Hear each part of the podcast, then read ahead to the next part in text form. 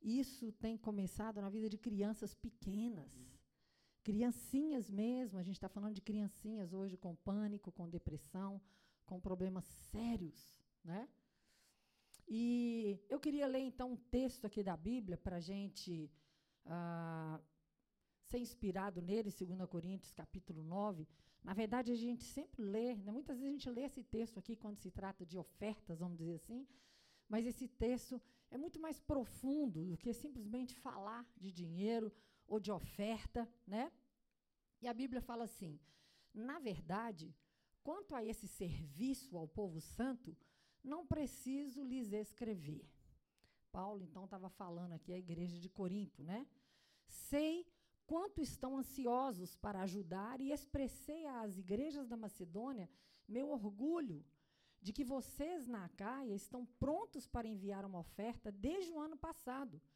De fato, foi sua dedicação que incentivou muitos a também contribuir.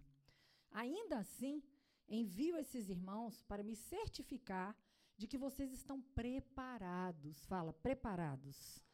Como tenho dito a eles, não quero elogiar vocês sem razão. Que vexame seria para nós, e ainda mais para vocês, se alguns macedônios chegassem comigo e descobrissem que vocês não estão preparados, depois de tudo o que eu disse a eles. Portanto, considerei apropriado enviar esses irmãos antes de mim eles cuidarão para que a oferta que vocês prometeram esteja pronta. Que seja, porém, uma oferta voluntária e não entregue de má vontade. Lembrem-se: quem lança apenas algumas sementes obtém uma colheita pequena, mas quem semeia com fartura obtém uma colheita farta. Cada um deve decidir em seu coração quanto dar. Não contribuam com relutância ou por obrigação, pois Deus ama quem dá com alegria. Deus é capaz de lhes conceder todo tipo de bênçãos, para que em todo o tempo vocês tenham tudo de que precisam e muito mais ainda para repartir com outros. Como dizem as Escrituras, compartilha generosamente com os necessitados. Seus atos de justiça serão lembrados para sempre Pois Deus é quem supre a semente para o que semeia e depois o pão para seu alimento. Da mesma forma, ele proverá e multiplicará sua semente e produzirá por meio de vocês muitos frutos de justiça. Em tudo vocês serão enriquecidos, a fim de que possam ser sempre generosos. E quando levarmos sua oferta para aqueles que precisam dela, eles darão graças a Deus. Então, é um texto realmente muito rico, né? Sei que vocês devem ter talvez lido em outra versão, a minha é NVT. É, mas fala sobre nós termos e termos abundantemente para também distribuirmos. Né? O que, que acontece? Como eu disse para vocês, no mundo que a gente vive hoje, com tanta fartura, porque realmente é essa palavra, tanta fartura, né, tanta, entre aspas, facilidade, de todas as maneiras, né? Acaba que muitas vezes as pessoas, ao invés de se tornarem mais e mais generosas, elas se tornaram, têm se tornado mais e mais egoístas. O hedonismo tem crescido muito. Eu não sei se você sabe o que é hedonismo, né? Muitas pessoas já ouviram, está meio na moda, mas eu vou ler para você. O hedonismo vem do grego hedonê, nome de uma guia, de uma daemon, ou uma deusa na mitologia grega que representa o prazer. Filha de Eros e Psique, Edonê era a representação encarnada de uma vida prazerosa. O hedonismo é uma doutrina ou filosofia de vida que defende a busca por prazer como finalidade da vida humana. Então, olha que coisa séria. As coisas se voltando para o homem. O homem é o centro. Eu, eu mesma, myself, né? Comigo, em mim, por mim, para mim, né? Tudo voltado para mim. E uma acaba que isso leva a uma avareza também, né? a uma avareza. Então a gente precisa de vigiar com esses sentimentos, né? Para que eles não ocupem o nosso coração, quanto mais nós que temos ouvido desse Deus que nos amou de tal maneira e que tem semeado, né? Agora, as pessoas então generosas, dá para você entender que elas estão na contramão desse mundo. Parece loucura. Porque o que, é que acontece? Quando a gente fala até na igreja sobre oferta, sobre dízimo, sobre primícias, né? A gente é, vê que as pessoas, às vezes, elas estranham, até lá fora no mundo, se você fala que dá o dízimo, eles assustam. Mas você vai ficar sustentando o pastor, né? É claro que a gente sabe que, infelizmente, muitas pessoas elas são inescrupulosas e elas deturparam e deturpam às vezes essa área e muitos por causa delas levantam barreiras, mas não tem que ser assim. E graças ao Senhor, eu louvo a Deus, porque nesses aí 42 anos de ministério, eu creio que nós temos, né, mostrado lealdade, fidelidade, generosidade e um caráter né, nesse ministério. E, e nós temos muita liberdade para falar sobre o dar, sobre o receber. Mas eu queria que você entendesse que o sistema desse mundo é um sistema de compra e venda. Né? Compra e venda. E quando você dá generosamente, então você arranca desse sistema de compra e venda. Não, toma lá, dá cá. Você quer pão, dá o, dá o dinheiro. Quer arroz, dá o dinheiro. Né? Você quer um pedaço de terra, dá o dinheiro também. Você quer ter um carro, entrega o dinheiro que você recebe um. Né? Então, quando nós damos, nós arrancamos dinheiro desse sistema de compra e venda e nós injetamos, nós inserimos num sistema que é dar e receber. E isso é muito poderoso. E muitas promessas existem né, nessa, nessa, é, é, nesse assunto. Então, generosidade é o antônimo de avareza. O avarento é aquele que ama o dinheiro. Tá? Tem nenhum problema com dinheiro, nós já falamos muitas vezes de várias maneiras. O dinheiro é bom, fala comigo. O dinheiro é bom. O dinheiro atende a tudo, né? A Bíblia fala que o dinheiro atende a tudo, né? Mas o amor ao dinheiro é o problema, né? Então, o avarento, ele não só ama o dinheiro, mas ele ama o seu conforto, a sua casa, a sua vida, as suas prioridades. Ele ama a sua família, né? Só a sua família.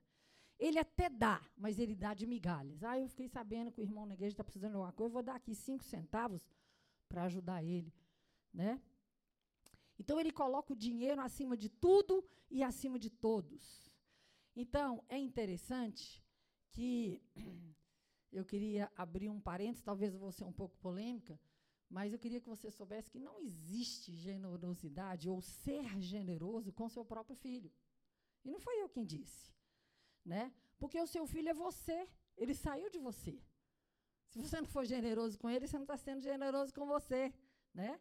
Mas dar os filhos não é sinônimo de generosidade. Olha o que, que Jesus disse, que interessante, em Mateus 7, no versículo 9.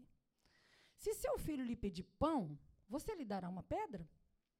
Ou se pedir um peixe, você lhe dará uma cobra? Agora, olha que afirmação séria que Jesus fez. Portanto, vocês que são maus, ele chamou de maus. Ele falou: vocês que são maus, sabem dar bons presentes a seus filhos? Quanto mais seu pai que está no céu dará presentes aos que lhe pedirem. E aí eu vou confirmar o que eu estou falando através do próximo versículo. Em todas as coisas, façam aos outros o que vocês desejam que eles lhes façam. Façam a quem? Aos filhos, à família, à mamãe, papai, tia, façam aos outros. E olha aqui a confirmação. Essa é a essência de tudo que ensina a lei e os profetas. Ou seja, a essência da lei e dos profetas é amor. Amar é escolher o melhor para. Amar é fazer o melhor para. E aí não tem como isso não ser generosidade. Não é verdade? Dar dízimo também não demonstra generosidade. Tem gente que acha assim: nossa, eu sou muito generoso. Eu pego 10% do meu salário e eu dou. Queridos, a gente sabe que pela Bíblia, né, independente aqui de ser lei, porque a gente sabe que não é, o dízimo foi tratado lá com Abraão, Melquisedeque, a, o dízimo está muito antes da lei ser estabelecida, né? E Jesus disse, quando foi questionado, vocês não devem deixar de fazer isso nem aquilo, se tratando aí do dízimo, né? Mas o que acontece, o dízimo fala, o dízimo fala muito conosco sobre obediência, honra e gratidão a Deus. Né? Honrar a Deus, aquele que tem antes nos dado para que a gente tenha e a gente possa então dar também, né? E gratidão, porque ele tem sido tão bom. A gente estava cantando aqui, né, a canção. Não sei se você não emociona, né? Emoção não é tudo, mas é muito bom. Mas quando a gente canta que Ele é bom, em todo o tempo é bom, né? Quando a gente canta que Ele é lindo, Ele tem nos dado mais do que a gente pediu, mais do que a gente merece, mais do que a gente pensou, mais do que a gente até se programou. Ele tem sido tão bom, tão maravilhoso. Para para pensar.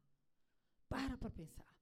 Agora, a sua vida é fruto, tudo que você está comendo hoje, é fruto de tudo que você semeou alguns anos atrás. Tem colheitas que a gente planta e colhe imediatamente. Quanto tempo dura aí para você colher um pezinho de alface? Dois meses, talvez? Agora, tem frutas que você vai esperar 10 anos, 15 anos para você colher. Né? E a Bíblia também me fala que quem semeia pouco, colhe pouco, mas quem semeia muito, colhe em abundância. Eu estava pensando de uma maneira prática nisso. Por exemplo, se você planta no quintalzinho da sua casa, não tem jeito, você vai colher pouco, porque é um espaço pequeno né? Não sei o tamanho do quintal de sua casa, mas geralmente. Agora, se imagine semeando ou plantando um campo de futebol. Dá trabalho. Tem gente que acha que semear não dá trabalho. Dá trabalho, queridos. Você tem que preparar aquele campo, você tem que arar aquele campo, você tem que talvez é, adubar aquele campo, para depois você lançar a semente. E aí é óbvio, você jogar semente num vasinho de planta ou jogar semente num campo de futebol é muito diferente. Mas também olha o que, que você vai colher: um campo de futebol.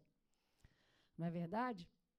Então, é, é, é interessante como que Jesus ele sempre foi verdadeiro, né? E sem interesse. O desejo dele era de nos edificar, nos ensinar, nos instruir em todas as coisas. E é tão poderosa a sua palavra porque não não falha. Os seus princípios não falham, né? É tão incrível isso. Então, é, como eu disse, o dízimo, então, ele é resultado, ele é fruto, ele é manifestação de obediência, honra e gratidão, né? Mas ao mesmo tempo isso não deveria ser feito por obrigação ou pesar. A Bíblia fala que Deus ama a quem dá com alegria, né? Mas é tão interessante que em alguns ministérios, espero que seja lá longe, em outro lugar, em outra cidade, né, outra denominação, existe um clima quando se fala das questões financeiras, né? É certo, como eu falei, que algumas pessoas deturpam. Grava isso, eu sei que sim. Mas você não pode ficar só com a parte negativa a gente ouve, né? É, é, às vezes as pessoas falarem, e é muito duro e é muito triste, né? Essa questão de, de você ouvir assim, um pastor roubou, ou então a pessoa colocar no pacote e falar que todos os pastores roubam, né? Tem engenheiro que constrói e o prédio cai, mas nem todos os engenheiros constroem para o prédio cair. Tem médico que faz um erro, né? Comete um erro numa cirurgia e pode prejudicar um paciente, até matar. Mas você não pode dizer que todos os médicos ferem um paciente e cria situação de trauma, né, para prejuízo, para matar, né? Então, como eu disse, nós temos, eu creio, né, tempo de ministério suficiente, testemunho, credibilidade para você se sentir muito à vontade e livre para contribuir nessa casa, para investir nessa casa. Graças a Deus, eu fui cercada de pessoas generosas. Eu louvo a Deus por isso. Minha mãe sempre foi extremamente generosa. Eu fico pensando, né? Eu lembro que os natais do Ágape, que a gente fazia, é, no primeiro lugar que realmente o Ágape teve, que a gente podia chamar de nosso, era ali na Savassi, uma sala, na Tomé de Souza, no terceiro andar. E a gente fazia Natal ali todo ano. E eu lembro que eu pegava a mesa de jantar da minha mãe. Ou Túlio, ou Cote, ou alguém que dirigisse, dirigisse uma Kombi que a gente tinha, ia lá em casa e pegava a mesa da mamãe e trazia para a igreja e a gente fazia, né? Todos os móveis que estão lá embaixo que você enxergar, com exceção das crianças, tudo, tudo, tudo a gente ganhou. E nós semeamos com o coração aberto, livre, alegre, feliz. Não, a igreja vai ficar bonita, né? E a gente colocou lá. Eu tinha uma sogra que eu realmente podia chamar de segunda mãe. Ela era extremamente generosa, a ponto de nos constranger. O Ágape abriu um ministério, a primeira igreja que nós abrimos foi em Curitiba, em 1986, há muitos anos atrás. 37 anos atrás. E eu lembro do Túlio ir ali, né, em Curitiba, e ele voltava e falava: Não, mas tem que ver que sacrifício. Curitiba é um frio tão grande. Gente, era muito pior naquela época. Hoje nem é tanto. Mas era muito frio. Ele chegava e falava: Mãe, você tem que ver, a Kel tem que lavar, esposa do Cote, irmão gêmeo dele. A Kel tem que lavar a roupa na mão, aquela água gelada, é muito sacrifício. É, meu filho. Então amanhã nós vamos mandar dinheiro, o Cote vai comprar máquina de lavar para a comunidade. Aí, de outra vez, ele voltava. Nossa, eles moram em duas casas, os missionários, no centro e num bairro distante. Eles fazem a compra do mês, deixam na casa de baixo. E cada um que passa pela casa pega duas, três sacolinhas, consegue levar, vai de ônibus e, e leva para outra casa. E aí ela, no dia seguinte, Marcos, estou mandando dinheiro para você comprar um carrinho aí, meu filho, para os missionários. Chegava a época de frio, ela comprava ou mandava o dinheiro para que comprasse muitos uh, cobertores para aplacar o frio ali dos missionários. Ela era muito generosa. O meu relacionamento com ela chegou num ponto que eu parei de elogiar qualquer coisa que ela tinha. Ela me chamava de nega. Se eu falasse, não, Dindim, eu chamava ela de Dindim. Esse relógio seu é lindo. Toma, nega, toma. Arrancava e te dava na minha mão. Não, mas não é para você me dar. Eu só estou falando que é bonito. Então, ela era muito, muito, muito generosa com, com todos os filhos e com outras pessoas. Né? Aliás, chegou uma hora que ficou tão perigoso, meu sogro morreu, ela ficou morando numa casa sozinha, batia alguém pedindo alguma coisa. Ah, a senhora não tem mais roupa? Tem, nego, peraí que eu vou buscar. Chegava lá no guarda-roupa, abria as portas, o que a mão dela abraçasse. Ela tirava e levava. Não é verdade, Túlio? Uma vez uma das filhas encontrou um mendigo dentro de casa tomando café com ela, que ela botou para dentro. Então ela era muito generosa. E eu louvo a Deus por isso, porque eu aprendi mais e mais e mais ainda. Né? A gente tem assim cunhados generosos, tem uma especificamente, especialmente que é extremamente generosa. Nos abençoa muito, muito, muito, muito. Por muitos anos eu vesti roupas que ela me abençoou. Até hoje ela me abençoa muito, né?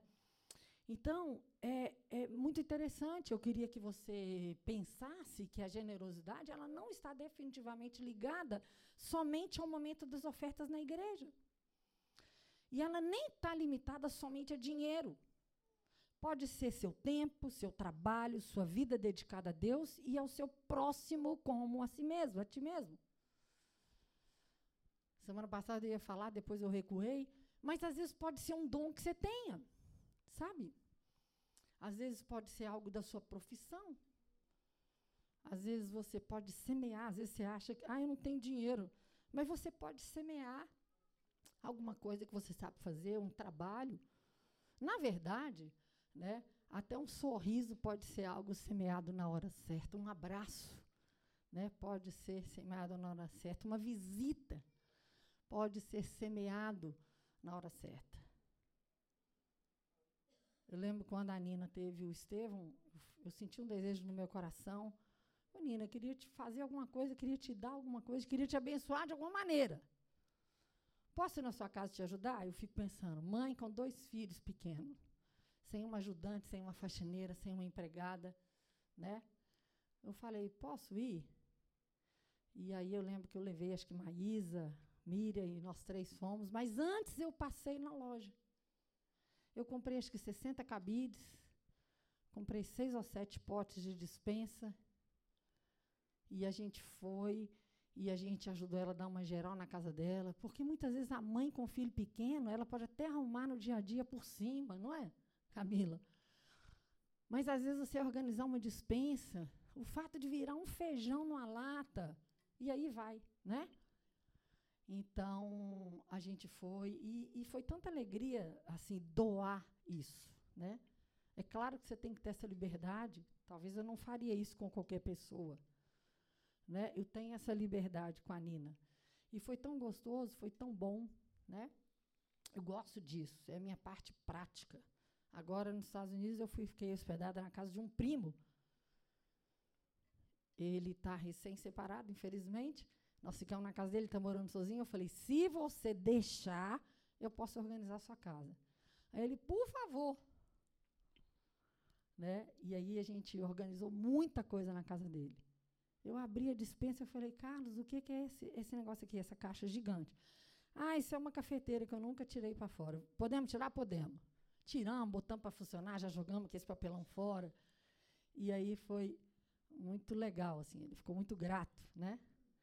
Então, eu gosto disso, né? Não sei se você é assim. Tem gente que às vezes chega na igreja e fala: Nossa, eu, eu queria organizar né, os armários ou a cozinha, o que for, né? E isso é muito bom. Então lembra que não é dinheiro não é tudo para você semear. E dentro do que eu falei, que às vezes a gente não dá só para parentes, só para quem é chegado, próximo nosso, né? A história do samaritano é uma história que nos toca muito. Por quê? Ele viu um estranho no meio do caminho, ferido ali, caído no seu próprio sangue, tinha sido espancado, né? E ele socorre aquele indivíduo ali, né? Então isso é muito tremendo. E aí eu queria ler Provérbios, eu acho que eu cheguei a ler é, esse provérbio aqui semana passada, Provérbios 11, 24 e 25. A quem dá liberalmente, ainda se lhe acrescenta mais e mais. Ao que retém mais do que é justo, ser-lhe-á em pura perda.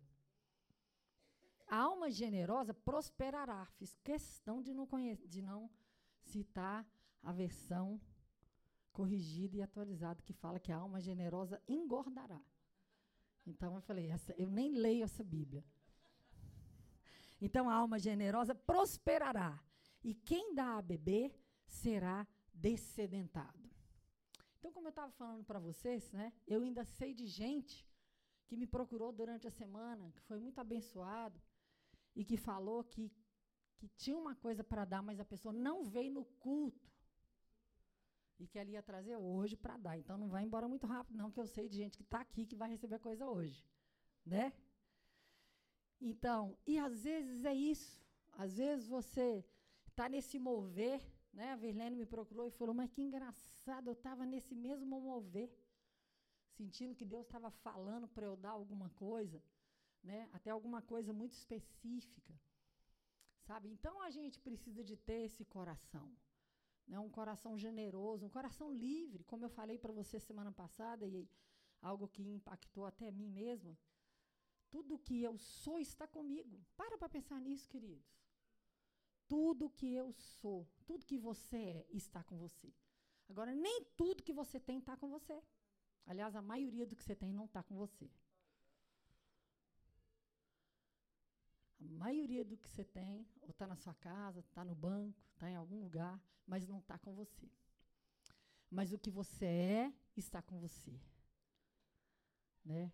E nós podemos semear para sermos, é, não só para recebermos generosidade, não deve ser essa sua motivação de ter em troca, mas é tão interessante né, como a Bíblia nos ensina e como nos instrui como eu falei para você, se você ver aqui o versículo é, 4 que a gente leu de 2 Coríntios 9, né? É, na verdade, 3 e 4, é, Paulo disse, né? Eu envio esses irmãos para certificar de que vocês estão preparados. Você se prepara para vir numa reunião? Você se prepara para ir, por exemplo, numa célula? Né? Gente, dá custa. E dá, muitas vezes, é desafiador em todos os sentidos. Com certeza absoluta. Você se prepara? Você gostaria que eu não me preparasse para chegar aqui hoje e pregar o Túlio, né? Ah, vou chegar qualquer coisa, eu abro a Bíblia lá, onde cair, eu ensino para eles. Eu né, conheço a Bíblia já há muitos anos. Mas a gente às vezes não se prepara para vir para dar. E isso que eu estou falando. Dá em qualquer sentido. Semana passada o Túlio testemunhou aqui da nossa viagem. Em várias oportunidades a gente teve o privilégio de falar do Evangelho, de orar por alguém, de abençoar alguém. Lembra? Tudo que eu tenho está comigo, ainda que eu sou um vaso de barro. O tesouro é Jesus e ele está em mim. Então a gente fala sobre isso. Então a gente estava numa mesa informal, sentados, comendo. Saiu o assunto do evangelho e um casal que está no processo já de idosos. Falou: Meu Deus, nós começamos a ler a Bíblia sozinhos, mas é muito difícil, a gente não entende nada. Um casal assim, muito unido, uma gracinha, sabe? Ele tem bem mais de 80 anos, acho que ele tem uns 85 anos, mas muito lúcidos. E eles estavam falando que todo santo dia eles estão lendo a Bíblia, mas que eles não entendem muito. E aí eu comecei a falando, né, meio que brincando do meu jeito, mas eu falei, olha, deixa eu só te dar uma dica. A Bíblia é o único livro que você lê com o autor do lado. Aí ele ficou assim, você gosta de ler? Gosto. Quando foi que você leu um livro que o autor estava do seu lado? Aí ele parou para pensar, né? Mas quando você lê a Bíblia, você lê com o autor do lado. Então você pode perguntar para ele: olha, isso aqui eu não entendi, o senhor pode me explicar? E o Espírito Santo, ele é tão poderoso e tão maravilhoso para nos esclarecer, para nos ensinar, para nos instruir. Não é verdade? Ele é tão generoso, ele é tão maravilhoso. Então a gente teve é, é, várias oportunidades de testemunhar de Jesus. Porque em tudo você insere um princípio. Em tudo você insere uma palavra de conhecimento, uma palavra de sabedoria, uma palavra de bondade, uma palavra que vai alegrar né, o coração de alguém. Como Paulo disse, faço de tudo para com todos, para ver se de alguma maneira eu ganho alguém. Né? Eu tenho falado sobre isso, às vezes tem me incomodado. Eu falei para o Turo, né? Eu gostaria tanto que a gente voltasse a ser uma igreja em células. Não nominalmente, queridos. Ah, então nós vamos ter que botar aqui uma placa, ágape, uma igreja em células. Não é isso, não. Mas que no nosso coração exista esse desejo de compartilhar. Às vezes você pode pensar assim, nossa, mas dá tanto trabalho e tal. Mas se você pensar nessa simplicidade que a gente está falando, se você for para uma célula ou receber uma célula na sua casa, com esse coração de simplesmente, eis-me aqui, Senhor, envia-me a mim, e de você compartilhar a palavra, você inserir ali numa oportunidade que Deus vai te dar, um princípio, uma resposta para alguém que pode estar né, precisando. No final desse almoço, esse casal falou: Olha, que encontro divino. Foi Deus que permitiu a gente encontrar hoje. Que vocês nos responderam a algo que a gente estava assim, clamando desejando saber.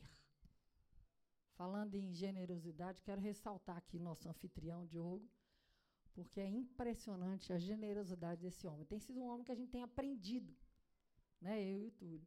Extremamente generoso com o melhor. Sabe? Eu acho que é, é mais ou menos aquilo que, que a parábola conta, né, daquele dono da festa, anfitrião, que é, entregou o melhor vinho no final, que não era o dono da festa, era Jesus, que tinha transformado a água no vinho de melhor qualidade. Mas ele poderia, sei lá, servir alguma coisinha lá simples e tal, mas você vê que tudo que ele oferece, tudo que ele serve, é o melhor, é o orgânico, é o mais saboroso, é o mais, né? Então, que Deus te abençoe, que possa abundar mais e mais em é, prosperidade, generosidade para que você possa distribuir mais e mais ainda. Né? Então, olha só o que, que Paulo fala: que vexame seria para nós, e ainda mais para vocês, se alguns macedônios chegassem comigo e descobrissem que vocês não estão preparados. Sabe? É a mesma coisa de você receber uma visita, né? Você sabe que ela foi e você não se preparou para ela. E quando ela chega, você não tem nada para oferecer. É extremamente constrangedor. Né?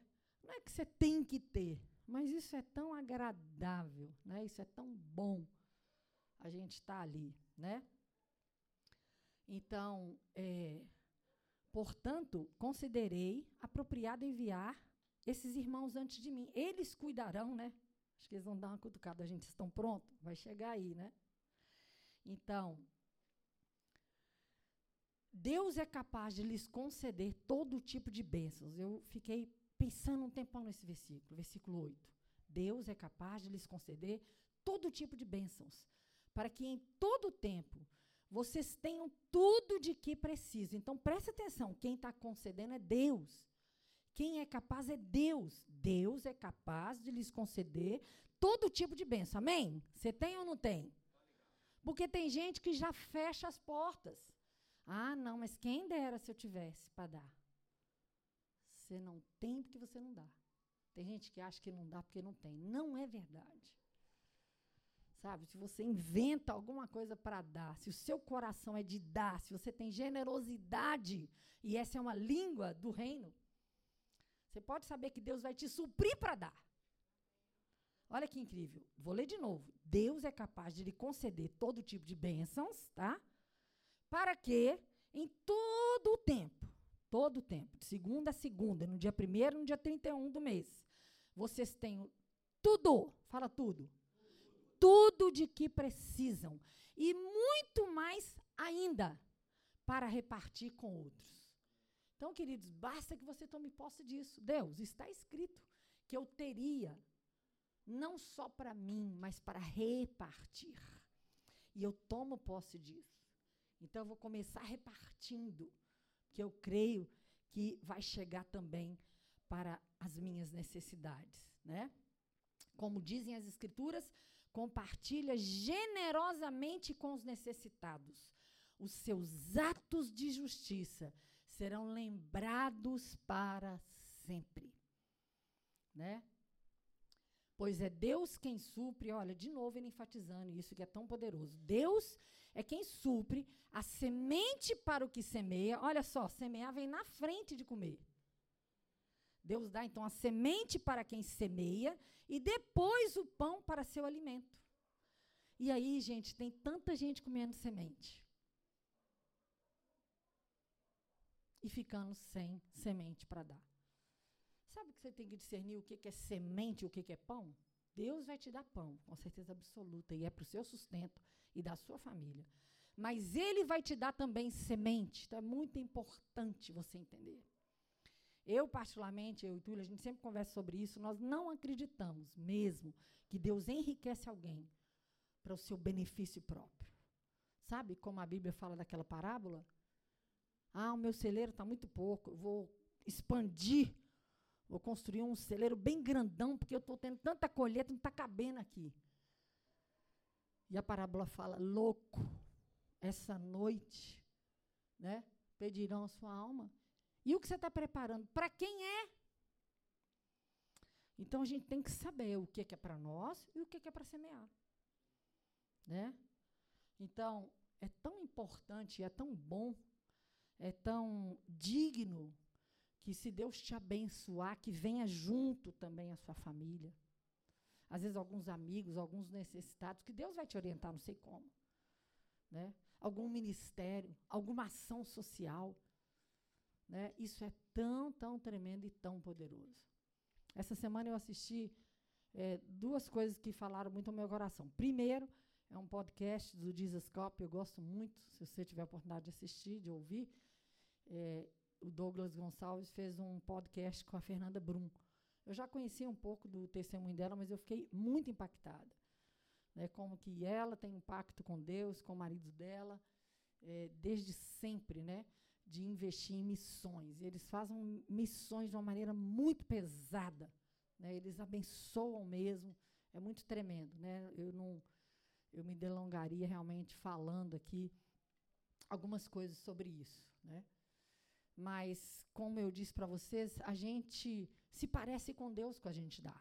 Eu já vi muitos testemunhos nesse sentido, né? Até de uma garotinha que foi suprida na sua necessidade, quando ela estava ali é, babando diante de uma vitrine na padaria, e um homem percebeu aquilo e foi lá e comprou para ela e deu para ela ali uma guloseima daquela, e ela olhou para ele e falou: Moço, o senhor é Deus? Então, até as crianças sabem que quem dá aparece com Deus. E um outro testemunho que eu ouvi também, da Edmeia Williams, eu gosto muito dela, ela, ela fala com tanta propriedade sobre a palavra de Deus. E também é uma mulher que dedicou toda a sua vida ali no morro, né? Da Dona Marta, no Rio de Janeiro. Ela trabalha ali com as crianças pobres, ensinando, instruindo, pregando o evangelho. E o próprio Morro Dona Marta tem um testemunho forte no Rio de Janeiro por causa do trabalho que ela faz ali há muitos anos, né? E ela estava falando então que ela estava pregando para um rapaz. E ela ia lá, ele estava, não sei se era com AIDS, agora me falhou aqui, mas ele estava tipo terminal, né, numa situação terminal, ou AIDS ou câncer, não sei. E ela ia pregando para ele, e ela ia com uma outra pessoa sempre. E ele era muito duro, né? E, e não aceitava muita palavra. E ela orando de todas as maneiras e tentando acessá-lo, né? E, na verdade, ele estava numa situação delicada, até mesmo para se alimentar. E, uma vez ali, é, em mais uma daquelas visitas, ela encontrou um rapaz, um homem na rua, que estava vendendo caqui. E aí, é, Deus falou com ela para comprar aqueles caquis. E ela foi lá, perguntou quanto que era a caixinha do caqui. Aquele homem falou que era 10 reais. Ela falou, não, está muito caro, faz duas por 10. Então tá, pode levar as duas por 10. E ela foi e chegou ali no hospital para visitar aquele rapaz. E quando ela chegou com aquele caqui na mão, aquele rapaz deu um berro e começou a chorar. E aí ela falou: Meu filho, o que aconteceu? Você não gosta de caqui? Você gosta de caqui? Ele falou: Olha, eu não aguentava mais você falar tanta coisa.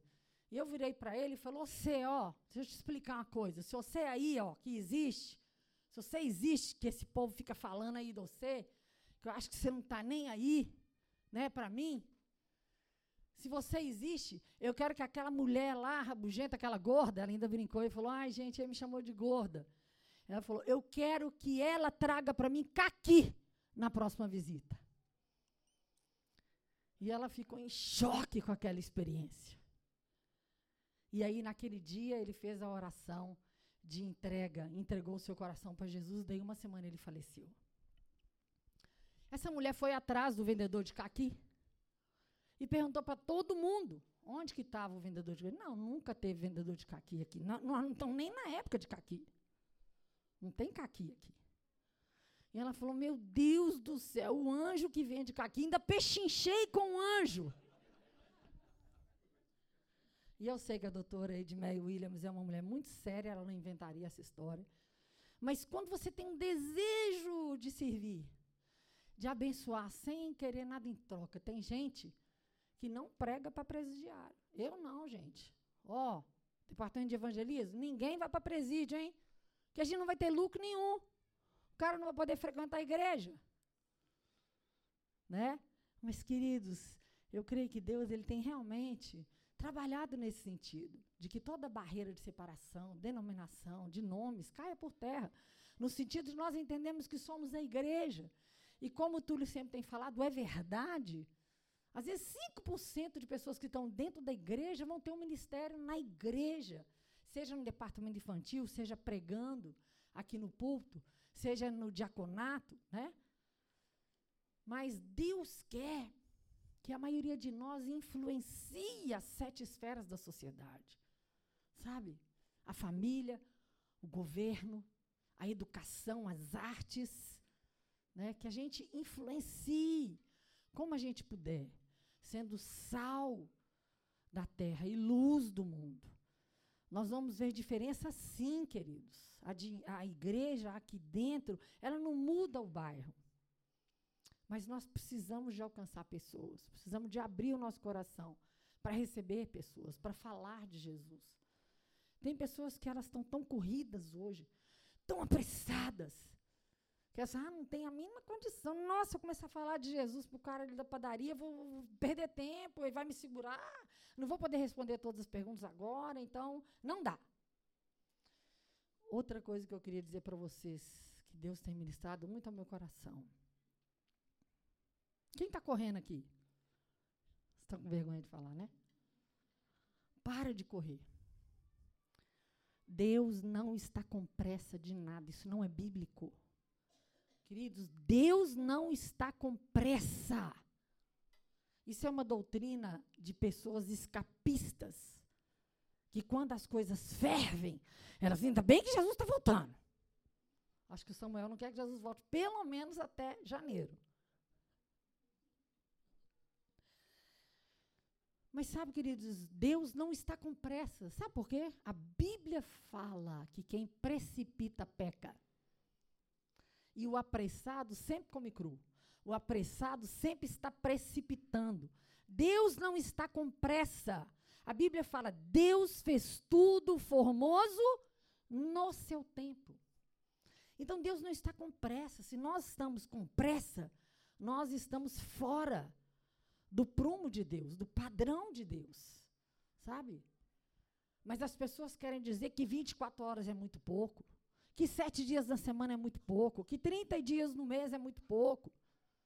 Elas querem fazer mais do que elas dão conta. Elas querem fazer mais do que os seus corpos suportam, mais do que a sua alma pode. Sabe? Então procura, né, se equilibrar, se alinhar com o Senhor. Anda com ele. Sabe? Seja guiado por ele. Deixa ele te conduzir em todas as coisas e nada, nada, nada vai te faltar. Então olha só, como eu li aqui, né, o, o, o versículo 9, compartilha generosamente com os necessitados. Seus atos de justiça serão lembrados para sempre. Aí ele fala o que eu disse para vocês, pois é Deus quem supre a semente para semeia, o que semeia e pão para o alimento, né? Então ele proverá e multiplicará. Você precisa de declarar isso todo dia, no seu dia a dia, no seu andar.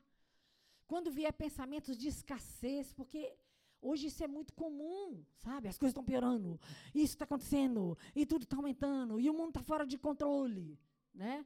Aí você começa a declarar a palavra de Deus. Ele é que supre para eu semear, ele é que supre para meu alimento, ele vai prover e multiplicar a minha semente, né? Para produzir através de mim muitos frutos de justiça, né? Eu serei enriquecido a fim de que eu possa sempre ser generoso, né? E na verdade a Bíblia fala que quando nós levarmos a nossa oferta para aqueles que precisam dela, eles darão graças a Deus, né?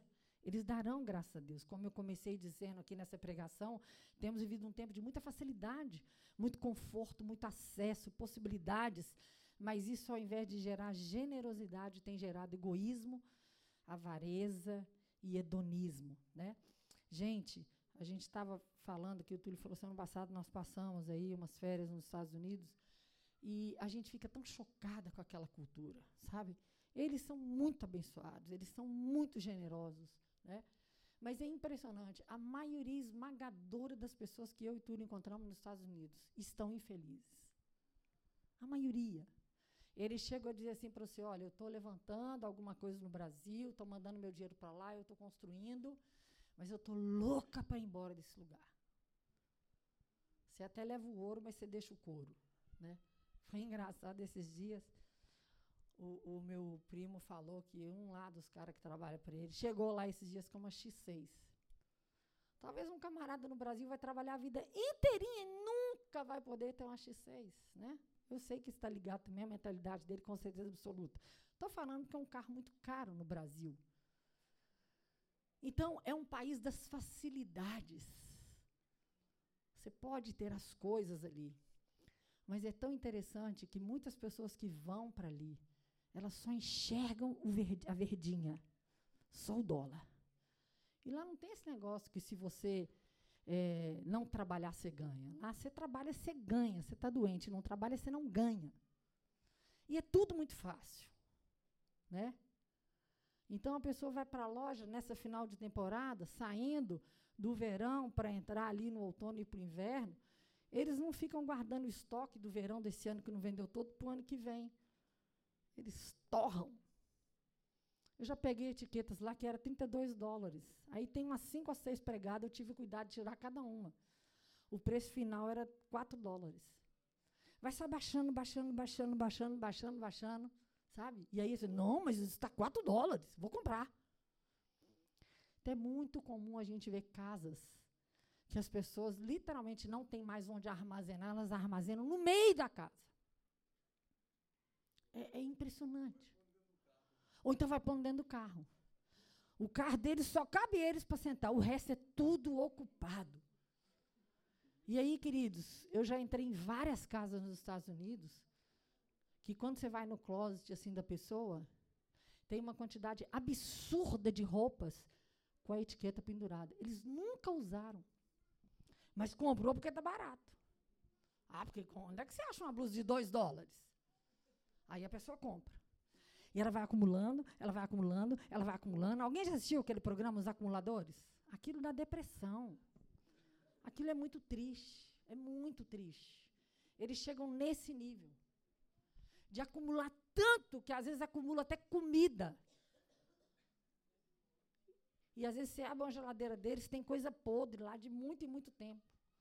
Gente, eles têm uma uma cultura, infelizmente, de box to go. É uma caixa para você levar. Então, o restaurante, a maioria esmagadora pede tanta coisa que na hora eles não conseguem comer.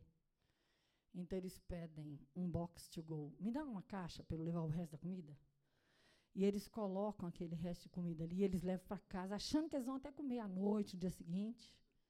Eu tenho minhas dúvidas se eles vão comer aquilo.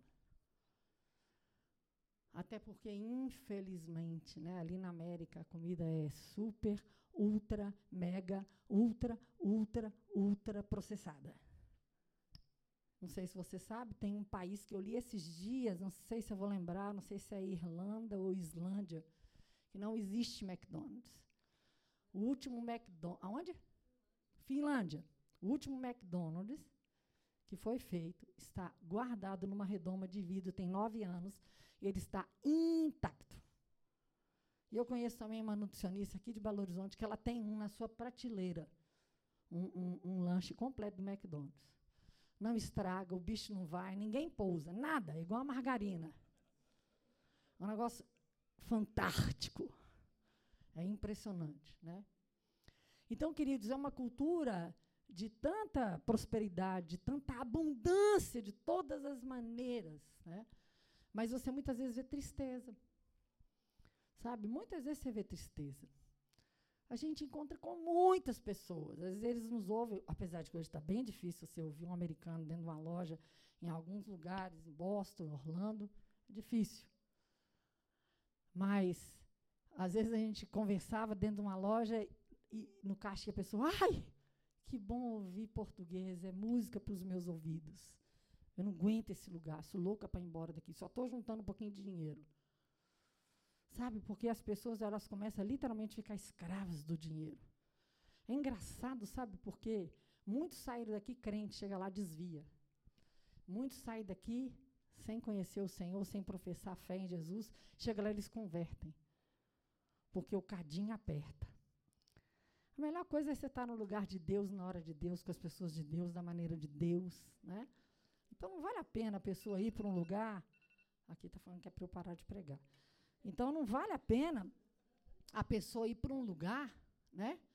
Onde simplesmente ela só tem um interesse, ou ela só olha uma, uma área ali da vida dela. Em 2006, mais ou menos, a gente esteve ali nos Estados Unidos, Túlio pregou numa reunião de café, um café, e eu não esqueço de uma mulher que me falou, me procurou na época que ela. Eu falei: o que você faz aqui na América e tal? Era uma pastora e ela falou: eu tenho uma ONG para cuidar das mulheres que fazem faxina aqui. Queridos, olha só, uma coisa é você faxinar sua casa uma vez por semana. Ou até uma faxineira que trabalha cinco dias na semana e ela faxina uma casa por dia. Mas sabe aquela cultura de quanto mais faz, mais ganha, mais recebe? Então, às vezes, elas fazem cinco faxinas por dia.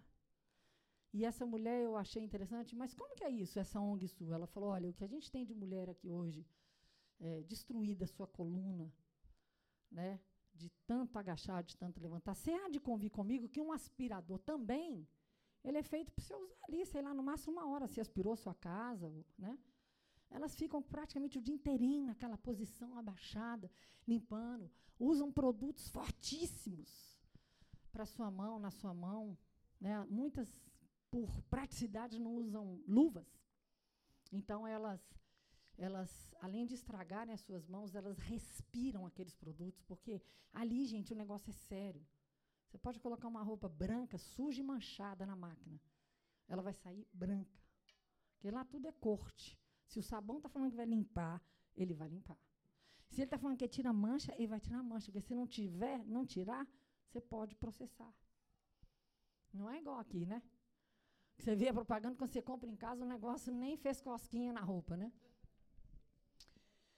Sabe, queridos, então, é, mas as pessoas às vezes se tornam né, avarentas. Eu já vi, teve uma mulher que nos pediu até ajuda quando ela soube que a Carla, aqui da nossa igreja, esposa do André, é advogada, disse, vocês não podem me ajudar, não? Estou aqui nos Estados Unidos, sou ilegal. E eu passei por um problema. Tudo que ela juntou, em torno de 15 anos, ela mandou para o Brasil e pediu que o irmão comprasse uma casa para ela. Ele comprou, mas pôs no nome dele. Depois ele vendeu, perdeu tudo. Tudo, tudo, tudo. Tudo que ela fez em 15 anos, tudo o dinheiro que ela fez, ela perdeu. Então, sabe, queridos, é literalmente o que a Bíblia fala. A quem dá liberalmente, ainda se lhe acrescenta mais e mais. Ao que retém mais do que é justo, ser-lhe-á em pura perda. Mas a alma generosa prosperará, e quem dá a beber será descedentado. Fica de pé no seu lugar. Eu gostaria de dizer para você que eu e o Túlio nos sentimos responsáveis por criar uma cultura de generosidade nesse lugar.